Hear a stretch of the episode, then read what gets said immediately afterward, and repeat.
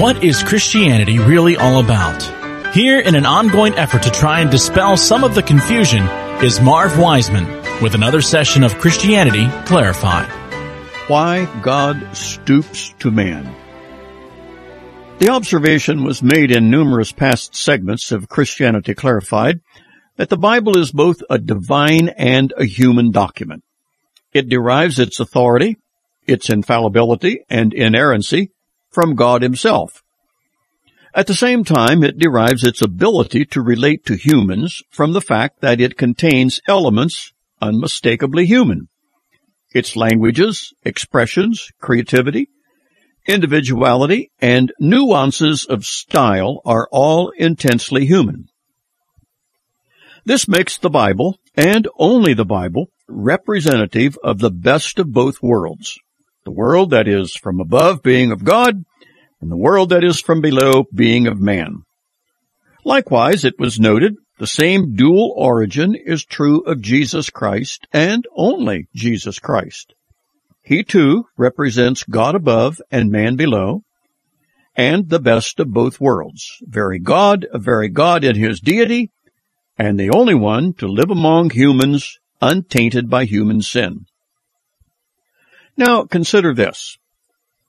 How could God, if strictly limited to expressing himself solely from his own person and character, ever hope to communicate himself to man? He could not do so unless the recipient of that communication is on the same level and wavelength as himself. But the recipient, which is mankind, clearly is not. In fact, the separation between God the Creator and man the creation is wider than we can imagine. So if communication is going to occur at all, it must involve accommodation of some sort. God must find a way to accommodate man's deficiency in order to establish a connection. God must somehow condescend, stoop, if you will, to a human level in order to make himself knowable to mankind, his lesser creatures. This is precisely what he has done, both in his Son, who is the Word of God, the Logos in the flesh, as described in John 1, and in the Word of God as inscripturated in the Bible.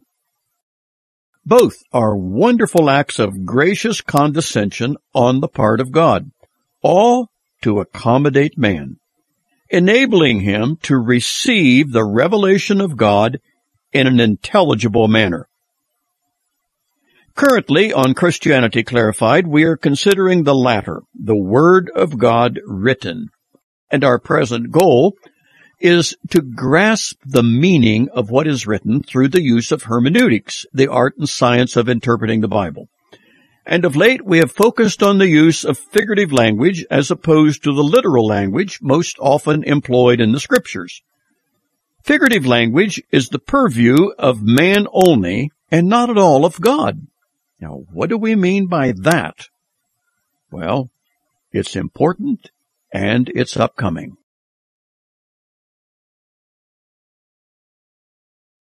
The language of deity. Have you ever wondered how communication is carried on in the Trinity? Well, probably not. Then, on the other hand, that there should be communication between the Father, Son, and Holy Spirit ought to be a given. And while we concede such a communication must of necessity be as perfect as the principles engaging it, what and how would it be?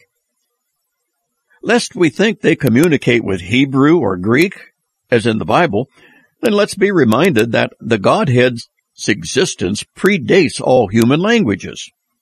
The need for language in order to communicate appears to be a creaturely need exclusively, not a need of deity.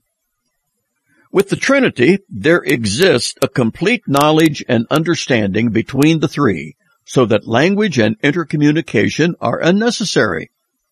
Each so fully knows everything that an exchange between them is not needed.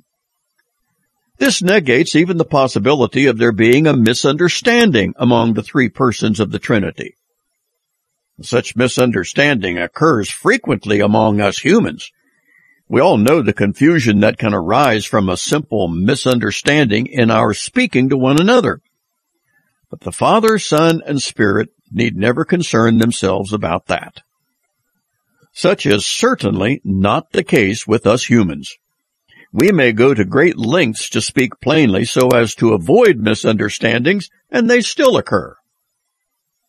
This is especially true when figurative language, such as we have been studying, is concerned. Because if we mistakenly try to make literal language figurative, or figurative language literal, great and many will be the misunderstandings thereof. And this is exactly why we are taking deliberate steps now to distinguish between the two, particularly the figurative. And this is because, as we have said, the use of literal language in the Bible, which is the majority thereof, is singular. By singular, we mean that literal language means precisely what it says, face value. It means what it seems to mean. And this makes it more easily understood. And this usage is far and away the most frequently engaged in the Bible. The figurative, however, is not singular, it is multifaceted. There are hundreds of categorized usages of figurative language in the Bible. And when we say hundreds, we are not speaking figuratively as in hyperbole but we are speaking literally. Hyperbole. Ah, yes, hyperbole. Which means to throw out or to cast over. Hyperbole is a figurative tool of language and full of color and emphasis not communicated with the literal. But it is also then open to confusion and misunderstanding. Knowing and understanding hyperbole beautifully opens new windows of perception and understanding for you. I can't wait to get into this. Hyperbole. Yes. Upcoming.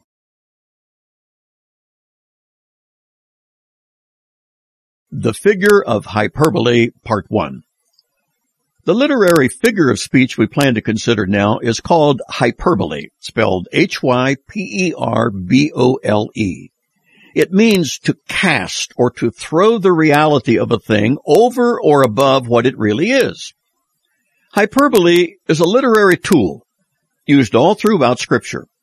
And it is not only an intended exaggeration, but it is understood to be so.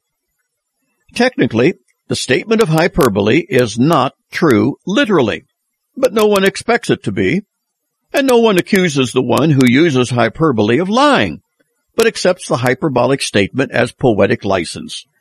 It is a colorful and emphatic way of stating something. But now a problem arises, at least in the minds of some who do not think the Bible should contain any statements that are not literally true. Their thinking is that the Bible, being the Word of God, should not contain any statements that are not literally true. But it does. It contains many statements that are not literally true. And it does so because the biblical writers, inspired of God, implement the full spectrum of literary expression. We already treated simile, metaphor, metonymy, synecdoche, and others, merely to name a few of those more frequently found throughout scripture as figures of speech. Hyperbole is simply one more of the same. It is the understood, intentional exaggeration of the literal truth of the matter, and it is done for emphasis and effect as a literary tool.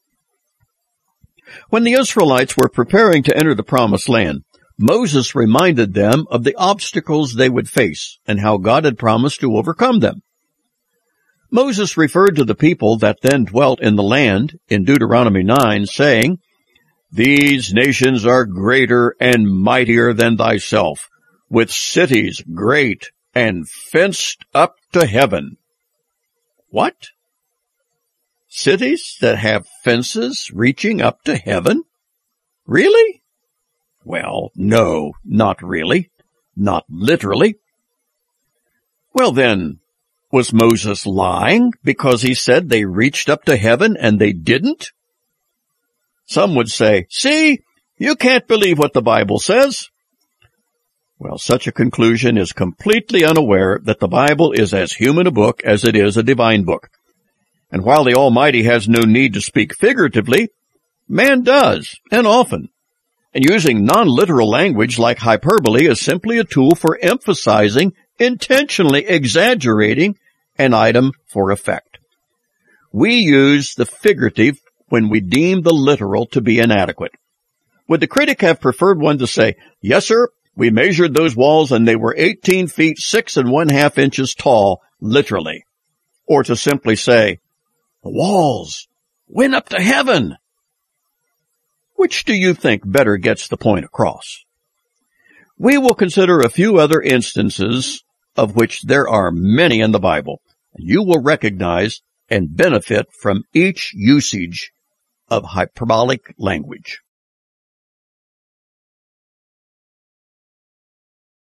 The Figure of Hyperbole Part 2 We have earlier stated that mankind the world over uses figures of speech in everyday conversation. But what we didn't tell you is that those of Eastern or Mid-Eastern origins make even greater use of it, and the Bible is most emphatically a Mid-Eastern book. This is the very cradle of civilization, and those who lived there predate us all. Scholars have devoted years to the study of anthropology and are quick to acknowledge the peculiar mindsets, traditions, and ways of the Mediterranean or Mid-Eastern people. In their literary collections, there are profuse usages of figures of speech, and hyperbole is one of the most frequently employed. Intentional exaggeration is commonplace and understood by the writer that literality was never the intent. The intent was to garner attention, add color, emphasis, forcefulness that led to a communicated understanding. In Joshua chapter 2, Rahab, who hid the spies, told them of the effect the Israelites had on her countrymen when they heard they were coming, and she said, As soon as we had heard these things, our hearts did melt. Really? Melted hearts? Literally? Well, of course not. And only a fool for a critic would accuse Rahab of lying. The figurative expression, our hearts did melt, meant in actuality, we were terrified. She might also have said the same thing we might say. We were scared to death. One can readily see in our own use of hyperbole that we did not die as a result of being scared, which would be the literal truth. Yet saying it figuratively conveys the level of our fear better than simply saying, we were fearful. We said, we were scared to death. Yet, here we are, still among the living. Luke chapter 2 tells us that a decree went out from Caesar Augustus that all the world should be taxed. Really? All the world? Literally? Of course not. It certainly didn't include India, nor Africa, nor North or South America, all of which represent substantial pieces of real estate on this globe. Were they not part of the world? Yes. Well, were they taxed also? Of course not. The statement is a clear hyperbole that simply meant all the land under the rule and jurisdiction of Rome, that was that which was taxed. Perhaps the ego of Caesar Augustus was pumped somewhat, caused him to say, I'm going to tax the whole world. But he did so only figuratively, certainly not literally. And Dr. Luke, who penned this gospel, knew full well he was making an intentional exaggeration, not intended for consumption in a literal sense. And to charge the Bible with making untrue or erroneous statements because it departs from the literal is simply to deny the humanness of the book we have always insisted upon. And we repeat, the Bible writers, under divine inspiration, used the full spate of literary tools to convey meaning, and we're glad it does. Hyperbole is a figurative speech among them.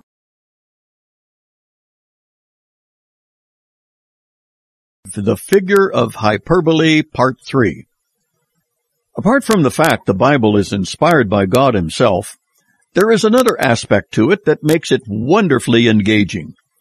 It is its frequent usage of virtually every literary tool known to humanity.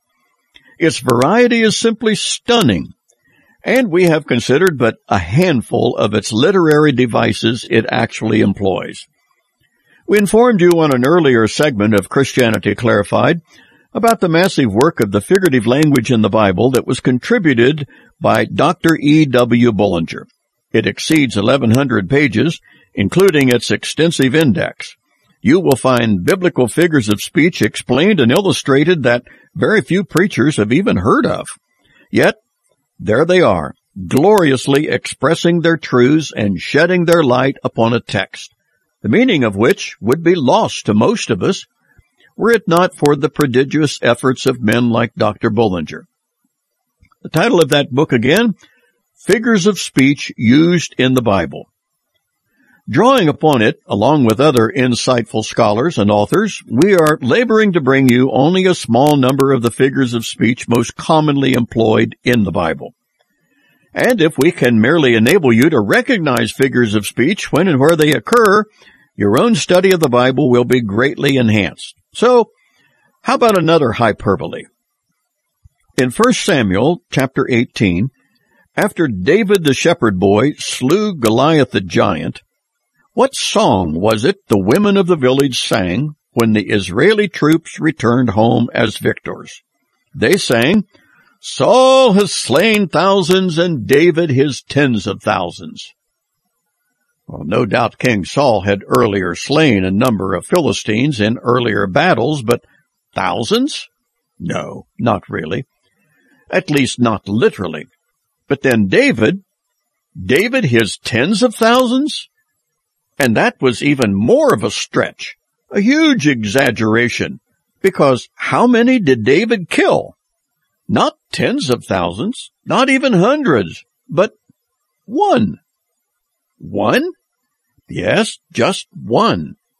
But what a one it was! It was Goliath the giant. Perhaps under the circumstances, these adoring women were eager to sing David's praises and they used hyperbole to do it.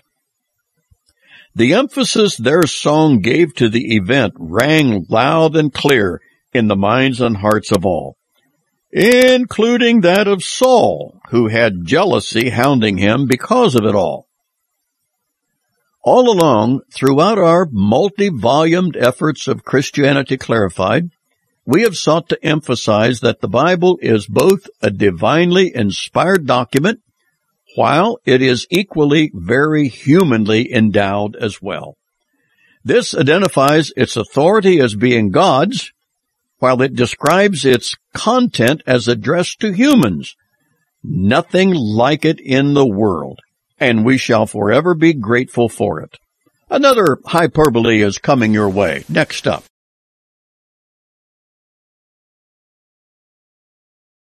The Figure of Hyperbole, Part 4. A beautiful example of hyperbole is utilized by none other than God himself when talking with Abraham in Genesis 15. Using the kind of figurative language Abraham knew and used himself in daily discourse, God told him, I will make your descendants as the dust of the earth, so that if anyone can number the dust of the earth, then your descendants can also be numbered. And again, in chapter 15, God invited Abraham to step outside his tent and cast his eyes heavenward. Count the stars, Abraham. Can you do it? Well, of course Abraham couldn't do it. They are innumerable, aren't they, Abraham? Well, your descendants will be just like that. So many they can't be counted. And what about grains of sand added to the stars for a double hyperbole, if there is such a thing? Consider Genesis 22 when God again speaks to Abraham following his willingness to offer his son Isaac. God reassures Abraham saying, I will greatly multiply your seed or descendants as the stars of the heavens and as the sand on the seashore. God is essentially telling him, Abraham, if you want to know how many descendants you will have coming after you, go outside, look heavenward to the stars and start counting. Or go to the seashore, scoop up a bucket, just one bucket of sand and start counting. And when you're done, Remember how many more buckets of sand are on that shore. Well, this is hyperbole. We might better call it hyper hyperbole. God is saying, there are going to be so many descendants that come from your loins and Sarah's womb that you won't be able to count them.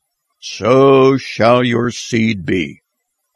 Now, was God speaking literally or figuratively?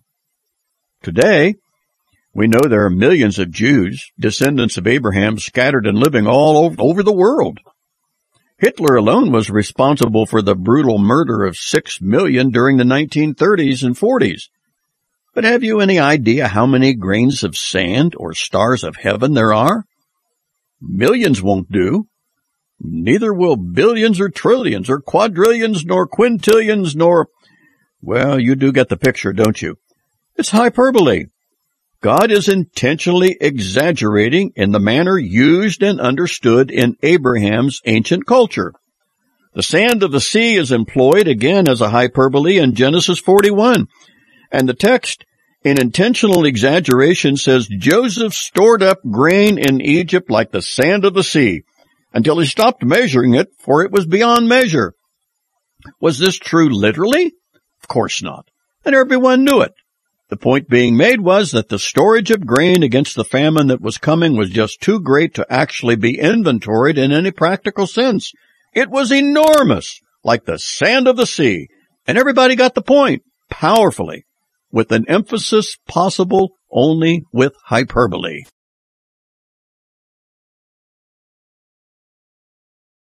The Figure of Hyperbole, Part 5 the last verse in the last chapter of John's Gospel contains a beautiful hyperbole figure of speech. Here's the way it reads. And there were also many other things which Jesus did, the which, if they should be written every one, I suppose that even the world itself could not contain the books that should be written. Really, John? Well, no, not really. I mean, not literally, John might say by way of explanation. What is meant by using hyperbole is simply that Jesus did a great many things that are not written here in this book.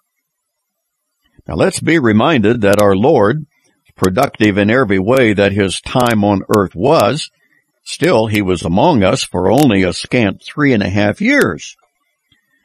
And with hyperbole, which all Mid-Easterners would have understood, John is simply saying that the things Jesus did while among us go far beyond what I have written here. That's really all he's saying. John is not being untruthful, but is merely expressing as he does for emphasis, color, and an intended, understood exaggeration. Likewise, when the apostle Paul told the Romans in chapter 1 that their faith in Christ was spoken of throughout the whole world, well, this too is a hyperbole. The world, as all knew it during the first century, did not extend much beyond the Mediterranean basin. But in reality, speaking literally, the world even then extended to North and South America, the Far East, Australia, plus other geographical areas never dreamed of by the apostle Paul. Had these heard of the faith of the Romans? Of course not. Not literally. Yet the meaning, employing hyperbole, Paul simply meant the faith the Romans had in Christ had been heard about all over. A similar occasion is referenced in Acts 19 where Paul also spent two years in Ephesus. And the text in verse 10 says that all who lived in Asia heard the word of the Lord, both Jews and Greeks.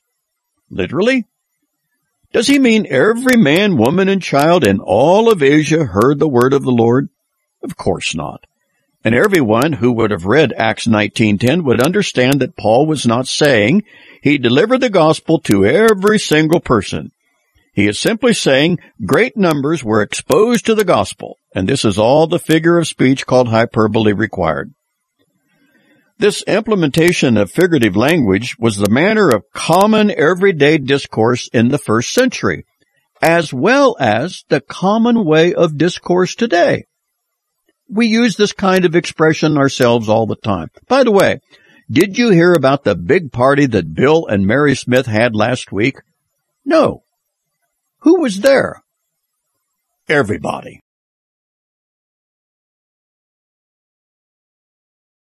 Litotes, the opposite of hyperbole. Probably most of us have never heard of litotes, but it is a figure of speech in the Bible, and it's actually the opposite of hyperbole. As the word suggests, hyperbole is that which hypes something by way of exaggeration. Hollywood has made this an art form along with Madison Avenue advertisers and they are always hyping something and they do know how to exaggerate except that they use it, they really want you to believe it literally. There is an opposite to hyperbole, and it's called litotes.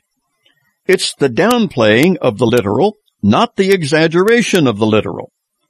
Litotes, spelled L-I-T-O-T-E-S,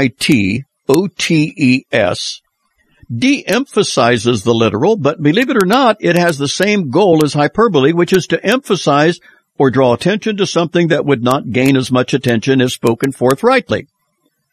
Dr. Zuck gives an illustration in his book, Basic Bible Interpretation. He says, Litotes is a negative statement to express a positive affirmation. When we would say of someone, he's not a bad preacher.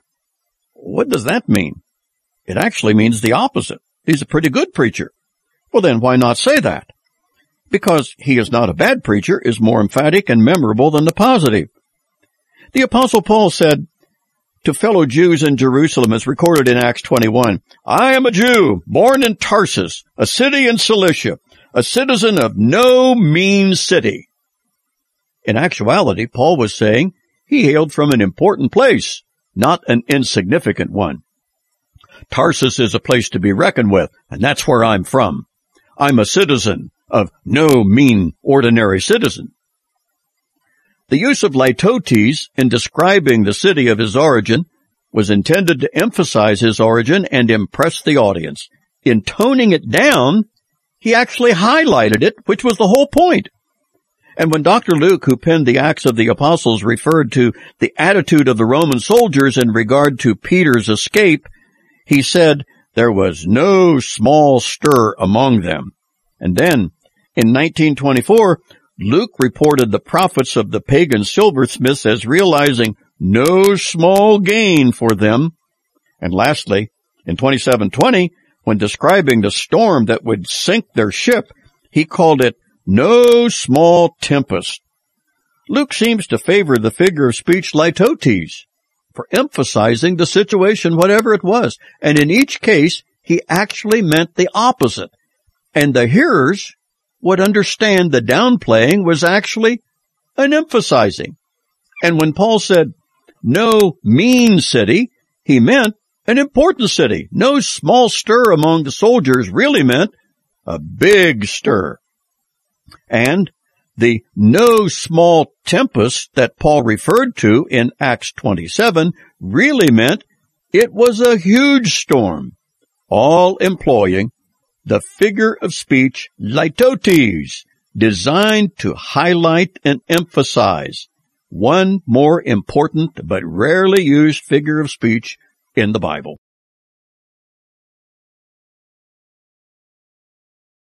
Introducing the Idiom, Part 1 No consideration of figurative language would be complete without devoting time to the idiom. It's spelled I-D-I-O-M and comes from the root word that literally means one's own. And as applied to language, it has reference to an expression or saying that is peculiar to a given group of people in a particular geographic location. The idiomatic expression communicates well to the people in a given area, but it is utterly lost on people outside that location. It is like a private expression understood only by those in a given area. Every language and every geographical location has its own idiomatic sayings. When the saying is heard outside that special area, it does not communicate at all. Usually it makes no sense when employed outside its area. And what Bible students need to know is that the Bible is filled with idioms of the Middle East variety. They are not understood elsewhere, but are appreciated only in their place of origin, and to those people, the idiom makes perfect sense because it is one's own expression. Hence the name idiom. Idioms, too, are not literal, but figurative language, and as usual, it supplies color and emphasis to what is spoken. In the United States, an idiom may be used as everyday language in the South, for instance, but if used up north, they would have no idea what you're talking about. I don't want to buy a pig in a poke might be heard all over the South. That's an idiom, a saying peculiar down south. Literally, it means, I don't want to buy something when I can't see what I'm getting. A poke is a common name down south for a sack, a container. True, not many today go around carrying a pig for sale in a sack they are holding, but when they did, no one wanted to spend good money for a pig they had not seen. You don't know what you're getting. How big is the pig? Is the pig sick or healthy? The idiom is also applied to any transaction where the buyer is asked to purchase something unseen. One might say, I have a really nice car to sell. Would you give me $2,000 for it? Well, I might, but I have to see it and drive it before I would pay anything for it after all. I don't want to buy a pig in a poke. But, of course, we're not talking about buying a pig. We're speaking of buying a car. True, but a pig in a poke is an idiom, an expression of figurative language. No matter what's being bought or sold, no one wants to do it blindly. Don't want to buy a pig in a poke. That's the way they put it down south.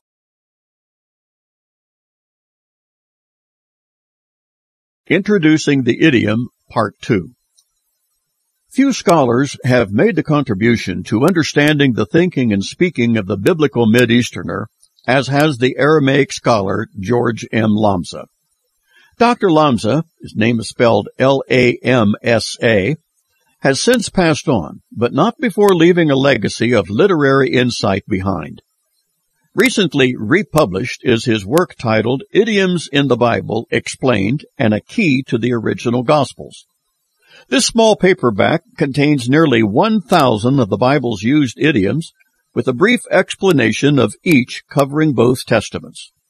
And while some of his findings may be challenged doctrinally or theologically, yet in the main we recommend the book for many of its valuable insights. For the next few segments of Christianity Clarified, we will draw upon some of the idioms of the Bible explained by Dr. Lamsa, and we will all be the wiser for it. Never forget, the Bible is not a Western book. It is an Eastern or Mid-Eastern book. All of its contents were written from the backdrop of the ancient Mediterranean world. The languages, including figures of speech, the idiomatic expressions, and the like, reflect that ancient Mediterranean culture and thinking. And because it is so very different from ours in this present Western world, we should think of it as one of the gaps that needs to be bridged. Dr. Lamsa helps us in doing that. It's a critical part of the science of hermeneutics. It's bridging the cultural gap. Here now is an example of what is meant by gaining an understanding of an Eastern idiom. In Genesis 14, Abraham speaks to the king of Sodom and says, I have lifted up mine hand unto the Lord, the Most High God. What Abraham meant by the lifting up of his hand is not readily available or understood in our text or in previous translations of it. It is only in examining the Oriental idiom, as Dr. Lamsa has done, that we understand the phrase lifting up one's hand to heaven to actually mean he has taken an oath to the God of heaven, as in a vow or a promise to God. Have you ever wondered where the practice of being sworn in as a witness in a law court, being asked to raise their right hand and repeat after me, I do solemnly promise to tell the truth, the whole truth, and nothing but the truth. Why is the hand required to be raised? Likely as not, it extends all the way back to the ancient practice in the Mid East. Sadly, the Bible in many courts is no longer present upon which the witness would place his left hand as he raised his right hand heavenward. And, sadly as well, the words, so help me God, are also excluded in many of today's courts. But the lifting of one's hand toward heaven and our swearing of an oath appear inseparably connected. It's one of thousands of idioms. Abraham clearly meant, I have taken an oath to the Lord, simply saying, I have lifted up my hand to God.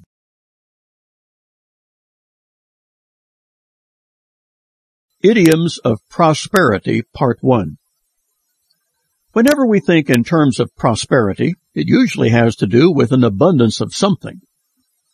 The ancient Mid-Easterners had a colorful way of describing that. Within the 49th chapter of Genesis, the patriarch Jacob is speaking from his deathbed to his many sons who were surrounding his bed. Jacob's prophecies were pronounced upon each of his sons and they related as much to the offspring of his sons as to the sons themselves. Remember that each son was the head of one of the twelve tribes of Israel, and Jacob begins addressing them in accord with the order in which they were born, from the first, who was Reuben, to the last, who was Benjamin. Prophetically, Joseph speaks of the prosperity that will be the portion of some of his sons. Judah is the fourth born son, who will be the head of the royal tribe from which David the shepherd lad will become king and from whom Yeshua the Messiah will come a thousand years after David in that same genealogical line. Bear in mind that when Jacob pronounced this prophecy, Israel was not even a nation, much less a kingdom with a king. They would yet have ahead of them their captivity in Egypt their miraculous release under Moses, their arrival into the land of Canaan, several hundred years of rule by judges, and then the kingdom would be established, finally, under the first to wear the crown, Saul, a descendant of Benjamin. But Jacob's prophecy was that the scepter would not depart from Judah. The scepter was the royal symbol of power and rulership. Pictures of present day monarchs show them positioned on their throne, wearing the crown and holding in their hand the royal scepter. Usually it is 12 to 24 inches in length, overlaid with gold and encrusted with precious stones. Of Judah, the progenitor of the royal line of Israel, it was said, the scepter shall not depart from Judah. This means the royal line of succession will not end, but will endure in perpetuity. It means the right to rule and reign will never be taken from the descendants of Judah, but will become the only lasting dynasty for the nation of Israel. When you consult the names of all the kings that ruled over Israel from David onward, you will see that every one of them was a direct descendant of Judah. The last son of David, as well as a son of Judah, many years removed to be entitled to that throne, crown, and scepter, was and is none other than Jesus the Messiah. And the line stops with him. The crown and scepter stops with him as well, and these items of regal rule shall never depart from him. The monarchy of Israel is now in abeyance, awaiting the return of the only rightful ruler to the new establishment of Israel's long absent throne, and that scepter shall not depart from Judah.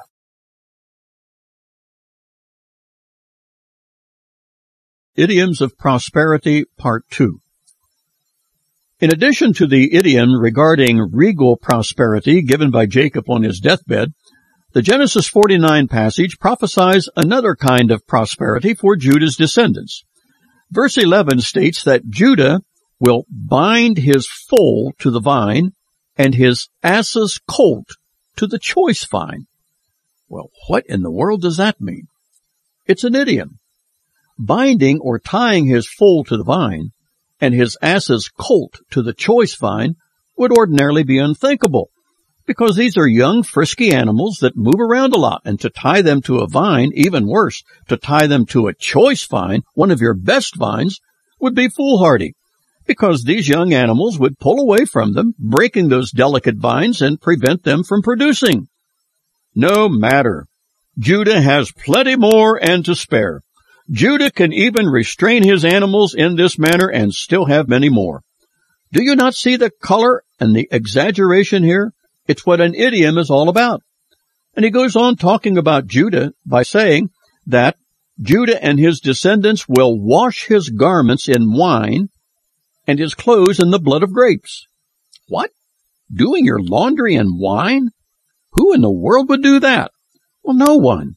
It's an idiom. Jacob is simply saying that the descendants of Judah would have such an abundance of fertile vineyards, why his grape harvest will be so enormous he could do the family laundry in wine. It's an idiom, a figure of speech designed to intentionally exaggerate. For an American equivalent today, we may say someone is so wealthy, they have money to burn. Now, no one literally thinks of someone setting fire to a pile of cash, but we all know it means such a person is so well off financially. He could burn money if he wanted to. The values of the ancient East were not merely silver and gold, but livestock as well. And in addition, there were other valuable commodities. The Genesis 49 passage also speaks of Judah's teeth being white with milk, another expression of affluence. And a similar idiom is used by Moses in Deuteronomy 33, when he describes the fortunes of the future descendants of Asher and his tribe was also one of the twelve from Joseph. And verse 33 promises Asher will be blessed with an abundance of children, which of course means lots of descendants, and he will be acceptable to his brethren. That is, he will be accommodating to them and they to him. They will be the peacemakers.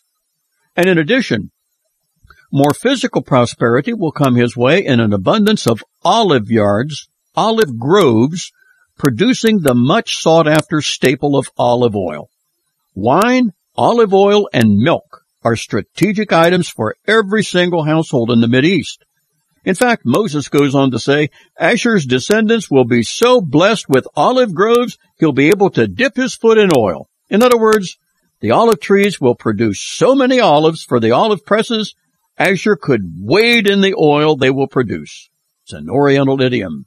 Land flowing with milk and honey.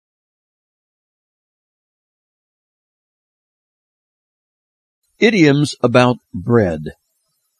Bread is one of the most universal of all items common to humanity throughout the ages, often spoken of as the staff of life. We're all familiar with the give us this day our daily bread. That's simply a prayer for sustenance for another day. Very often the word bread is used in the Bible for items of food in general that could well include fruits and vegetables as well as the flour that is kneaded and baked into loaves or cakes. In the book of Numbers, Joshua and Caleb, the only two spies who brought back a favorable report from spying out the land of Canaan, were urging the reluctant Israelites to go forward and take the land God had promised them. They told the Israelites, do not rebel against the Lord. Neither fear ye the people of the land, for they are bread for us. Bread? Bread for us? Yes, it's an idiom. They were saying that the Canaanites would be as easy to defeat as eating bread. Now, if we Westerners today would transfer their idiom into an idiom of our own, we would probably say something like, defeating them would be a piece of cake. Another idiom involving bread is found in Deuteronomy 23:4.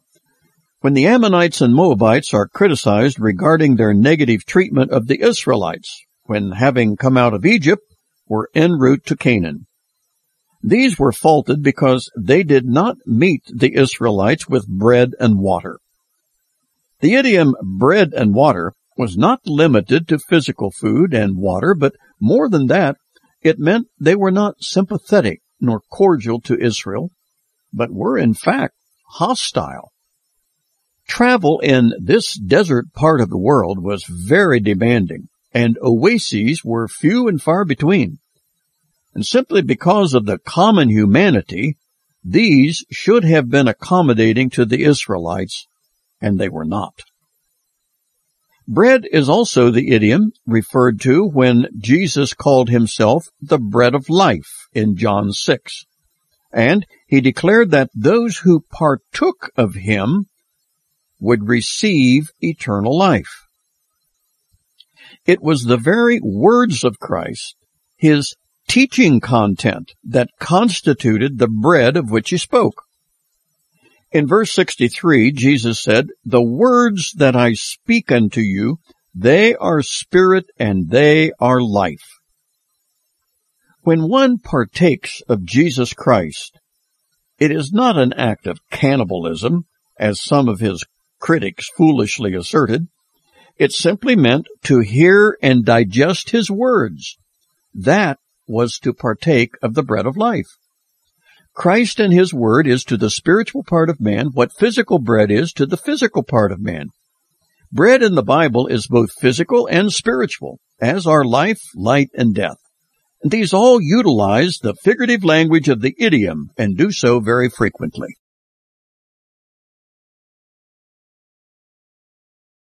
The idiom of a circumcised heart. Circumcision in the Bible was a very physical thing.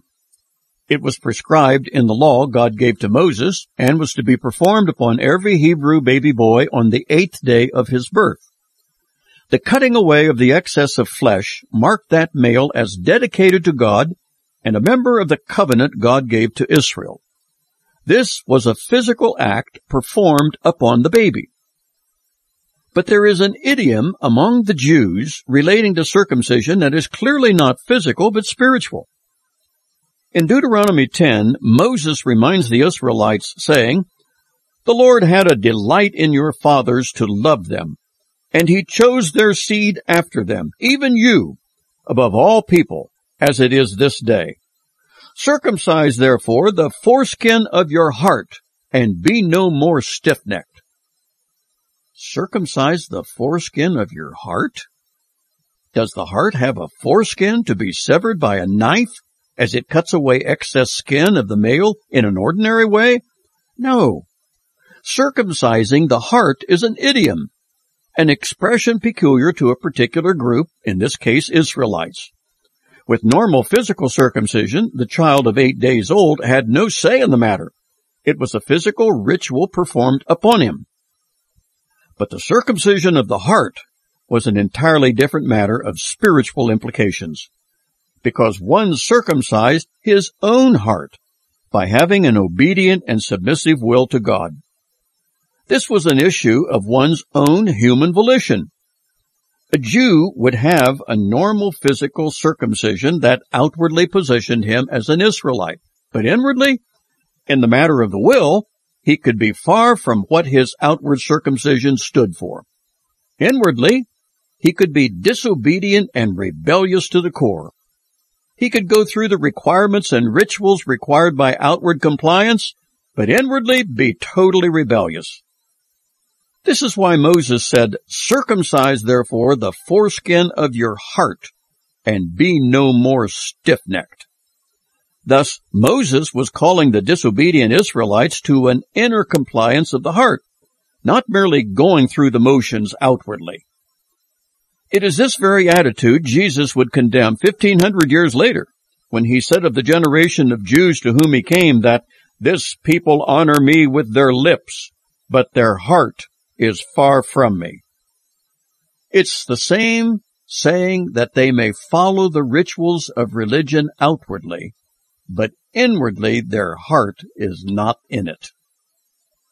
The apostle Paul in the New Testament Romans letter picks up on this in chapter 2 when he describes who is a true Jew.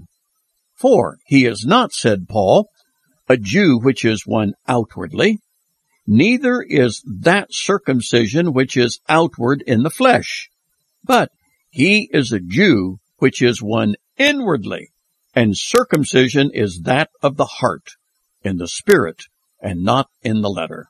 It's a Jewish idiom.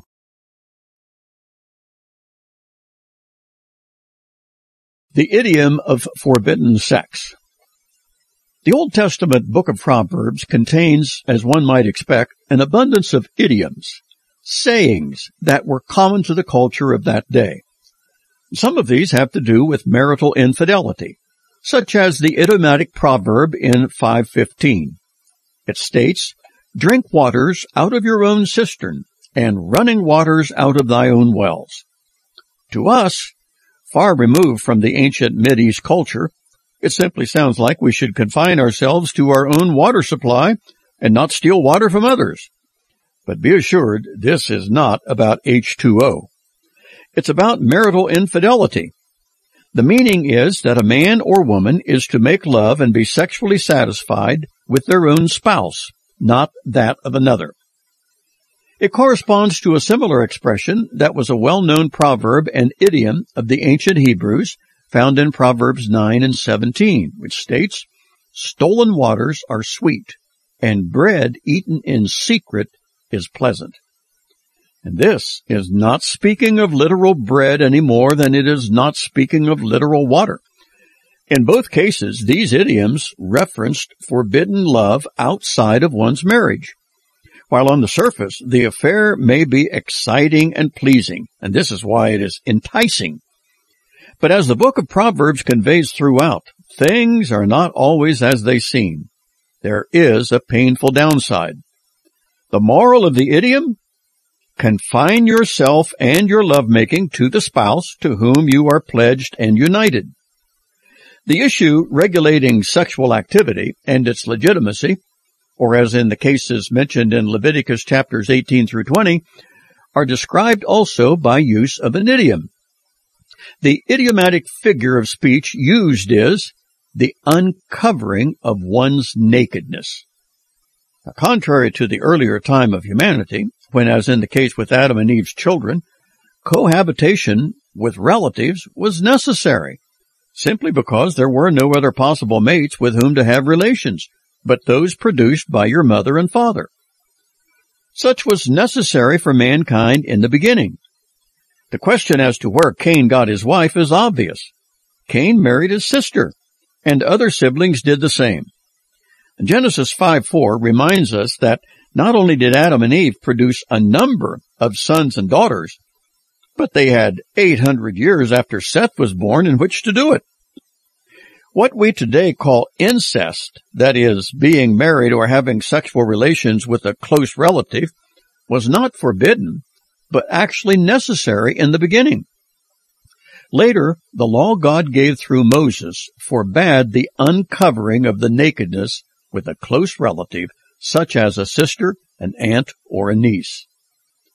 Biblically, the uncovering of nakedness was an idiom that limited that uncovering to the mate to whom one was married. Uncovering the nakedness or having sexual relations with any other constituted fornication or adultery and thus was forbidden.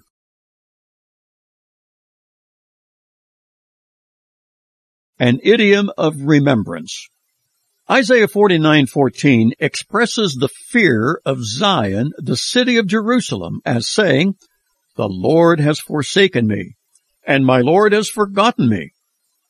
But God's response to that fear was, "Can a woman forget her nursing child that she should not have compassion on the son of her womb? Yea, they may forget, yet will I not forget thee. Behold, I have graven thee upon the palms of my hands. Thy walls are continually before me. This is an idiom and a beautiful one. In it, God is assuring the city of Zion, that is Jerusalem, that she is ever before him. His memory of Zion is as near as the palms of his hands upon which Jerusalem is engraved. The idiom is designed to guarantee remembrance. How many times do we do things using our hands? Well, every act God performs with his hands, he sees those hands in the doing. And what is it that is engraved in the very palms of God but Jerusalem? Jerusalem and the walls that surround her, says the Lord, are ever before me. With this idiom, we also see the presence of the figure of speech considered in an earlier segment of Christianity Clarified. Do you recall our figure of speech called anthropomorphisms? That is, the attributing of human body parts to the deity, who is in reality non-physical, but spirit in his essence. Psalm 137 records another idiom of remembrance. The Israelites had been carried away to the land of Babylon. God had given his people over to divine discipline for their idolatry, just as the prophet Jeremiah had warned them. Far from home, in a strange land, the Jews reminisce about their beloved homeland and the city of Jerusalem that they so sorely miss. It evoked this idiom from them. If I forget thee, O Jerusalem, let my right hand forget her cunning, if I do not remember thee. The ancient Jews were, like everyone else, accustomed to manual labor of all sorts, and most then, as today, were right-handed, and that hand was their main source and skill for productivity of all kinds. Every act of labor and skill of an artisan resided in the right hand, the hand of their doing. It was as if the hand possessed an independent skill of its own. Trained by repetition and daily usage, the skilled right hand developed a reputation for its owner. It was like the hand had a mind of its own as it shaped, molded, fashioned, honed, cut, and comforted whatever it came in contact with, whether skillful dexterity on the job or the comfort and caressing of one's wife.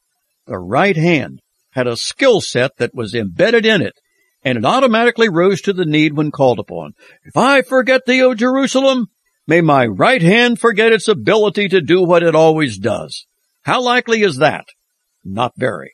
Another beautiful idiom of remembrance.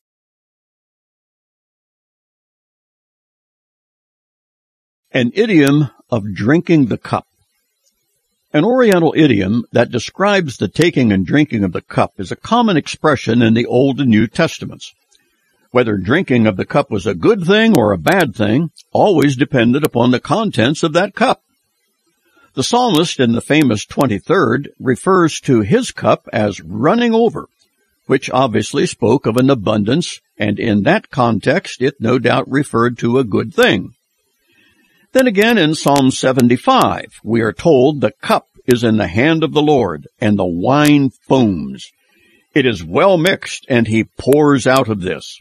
Surely all the wicked of the earth must drain and drink down its dregs. This is not a good thing.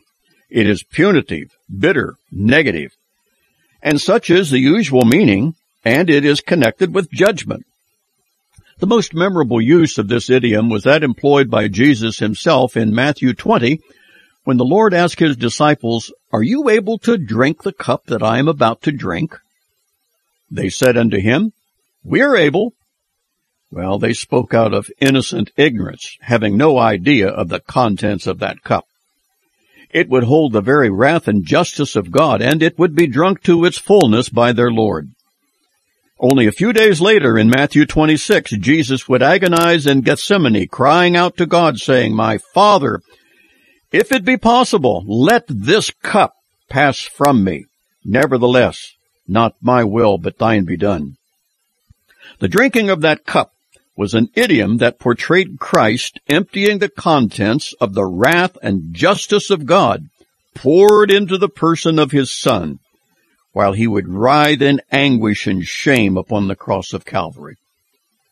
It also depicted the bitter dregs of forsakenness he would experience in separation from his Father for those dreaded hours when he would be made sin by taking upon himself the evils of humanity. Drinking of the cup will show itself in a completely different venue when in Revelation 14, an angel declares of those in the tribulation period that will drink of the wine of the wrath of God, which is mixed in full strength in the cup of his anger. And again, in Revelation 16, where we are told Babylon was remembered before God to give her the cup of the wine of his fierce wrath. Idiomatically, the ancients used the common act of drinking from a cup to portray what was coming, good or bad. We in the West do not use this precise idiom of drinking the bitter dregs of a cup to denote punishment that is coming, but we do have our own idiom that is close to it, and it too is more often associated with punishment of some kind. For instance, a parent may tell his child, you have been disobedient. Now you will have to take your medicine. Kind of like drinking from the cup. Go to your room. You are grounded or some other form of discipline. Thus, to drink the cup in an Eastern idiom meant to partake of whatever the cup contained, and in most instances was dreadful.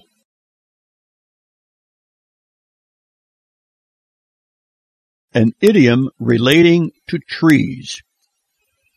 An expression used by our Lord, which apart from knowing it to be idiomatic, would be completely lost as to its meaning, and it is found in Luke 23. It occurred while Jesus was under the excruciating pain from the earlier flogging at the hands of the Romans. And while he was bearing his own cross en route to Golgotha, he exclaimed, If they do these things in the green tree, what will happen in the dry? The Mid-Easterners considered green wood to be a picture of youth, newness, innocence, while the dry was thought of as old, more mature, far less innocent, but guilty compared to the new. Jesus himself was the green tree. He was comparing himself and his innocence to those he addressed as daughters of Jerusalem or residents of the city of Jerusalem.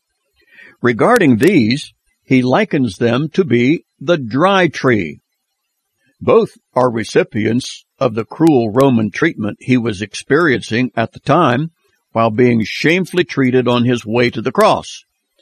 Turning to those weeping for him, Jesus stated, their tears would be better shed for themselves and their children, because they constituted the dry tree, to whom the Romans would be even more brutal. They will be the tinder of the dry tree, filled not with innocence, but with guilt for the way they had abandoned the true God of Israel.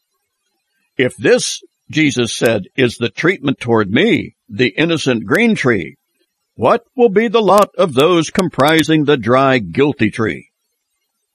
A related reference to the green and dry trees is found in Ezekiel 20, where the prophet, who lived hundreds of years before Christ was born, delivered to Israel the message he got from God, saying, Behold, I am about to kindle a fire in you, and it shall consume every green tree in you as well as every dry tree. The blazing flame will not be quenched, and the whole surface from south to north will be burned by it. Such was the God-given message Ezekiel gave to Teman and the forest land of the Negev in the south. Again, the green and the dry trees make reference to the young and the old, the innocent and the guilty. And has it not always been true in times of war or natural calamity? The young and innocent suffer the same fate as the old and guilty? The idiom here is picked up by Jesus century later when he likened himself to the innocent green tree while categorizing the inhabitants of Jerusalem to that of the guilty dry tree. Hence, don't weep for me, Jesus said. Weep for yourselves and for your children who will suffer along with you. Then you will even say, how fortunate will those be who never bear children, or the women whose breasts never nurse children. For if these things are done in the green tree, what will happen in the dry? It's a powerful idiom that connects.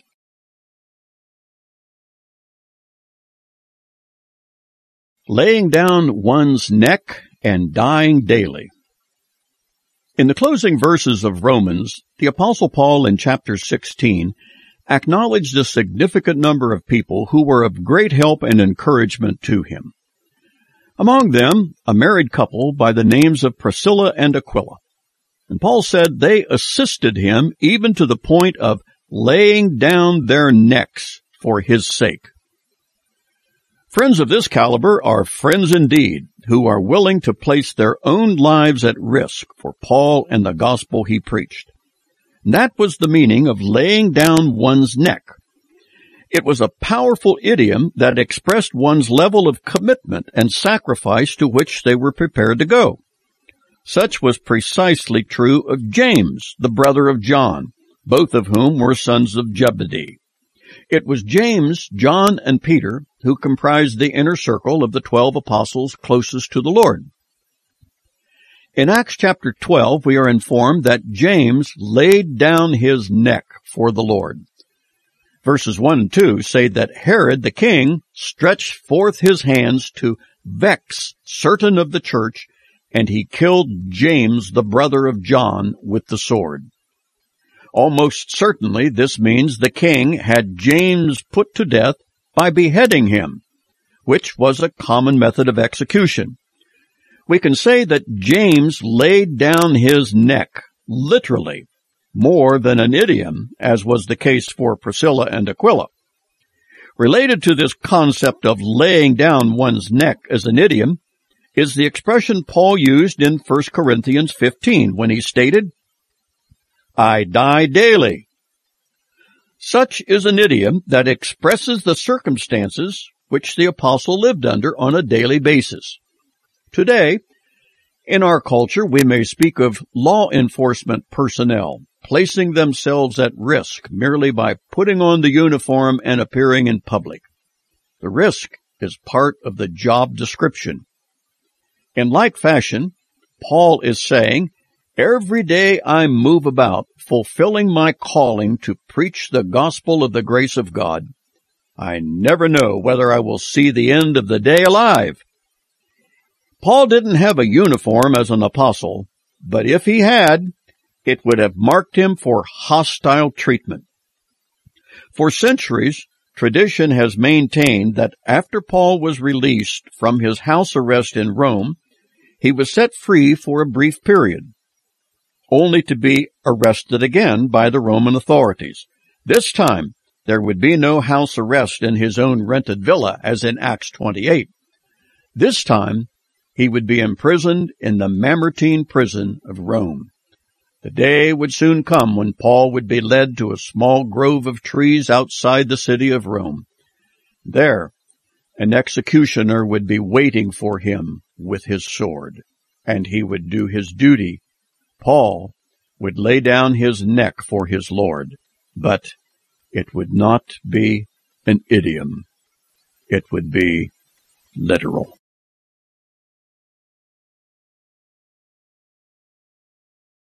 yielding and mortifying our members. A key passage for godly living on the part of all Christians is set forth in Romans chapter 6.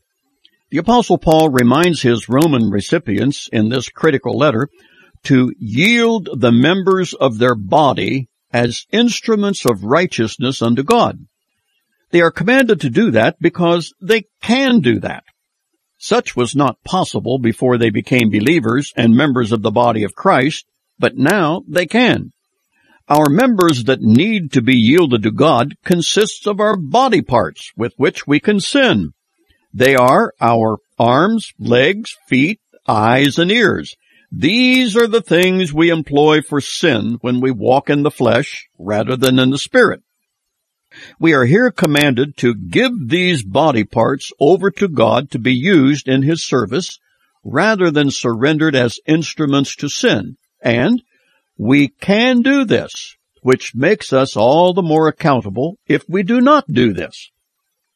A related but slightly different idiom is used by Paul in Colossians 3:5. Here he tells his audience, mortify your members now, this is a curious idiom. Mortify your members? Remember, the members are physical body parts, and when Paul says we are to mortify them, whatever does that mean? Well, the word mortify comes from the same word as morgue and mortician, things that speak of death. You get the point of this idiom, do you not? He is saying, you know those body parts we all can use to sin with? Our arms, legs, eyes, ears, and so on? Well, make them dead. Mortify them. Then they won't be able to be used in the service of the flesh. Not if they are dead.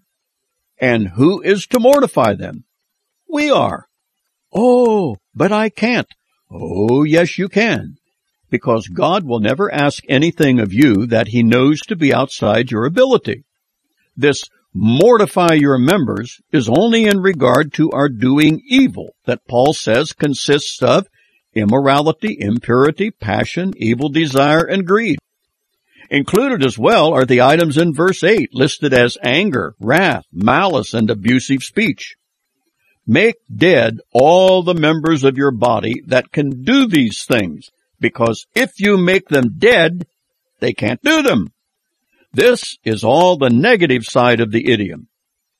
The positive aspect involves those same members or body parts we make dead to evil, but they become very active and alive as they are yielded to God, as we saw in Romans 6 and here in Colossians 3 in the putting on of the new self. Same members, same body, but dictated to by the new man in Christ rather than the old man in Adam. You and I, with our volition, will determine to whom we will yield. And to whom do we yield our members? The choice and its attendant accountability are all ours. Yield to God. Make dead to evil. These are powerful idioms. You've just heard another session of Christianity Clarified with Marv Wiseman.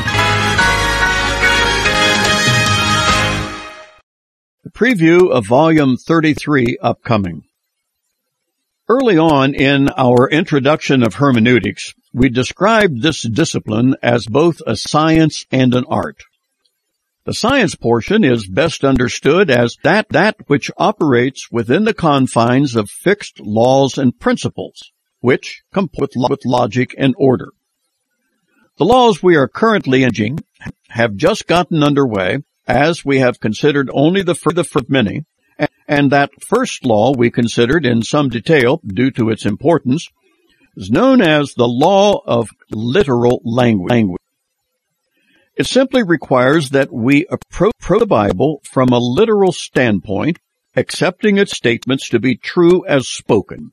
That is, taken at face value, so that the text aptly means precisely what it says. Such the, the valid approach, not only scripture, but to literature in general. Whether one is reading an academic textbook, an encyclopedia, a novel, a biography, or even a daily newspaper.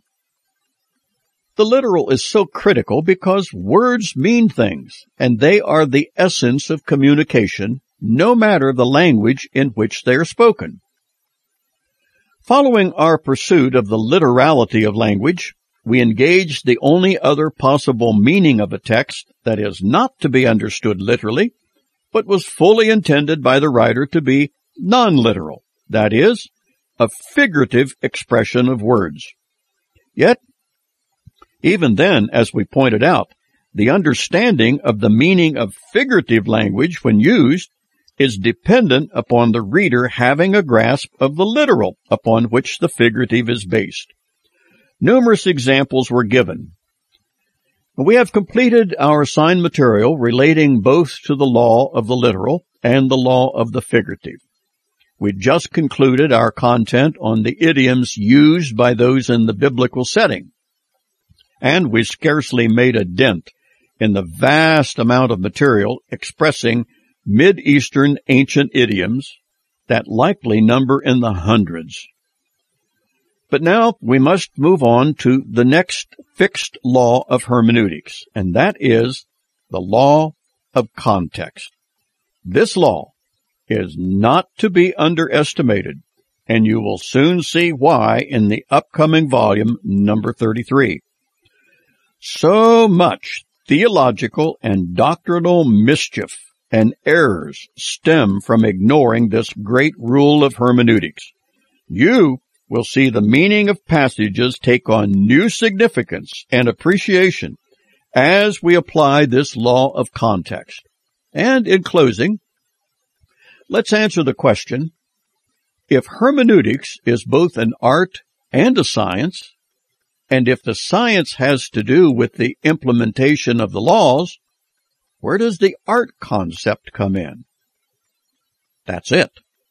The art is realized through the skillful application and utilization of the laws. So, next up, the law of context. Prepare yourself for some breakthrough in an appreciation of the Word of God. This is Pastor Marv Wiseman. Glad to have you along learning with us. Thanks so much for being a part of Christianity Clarified.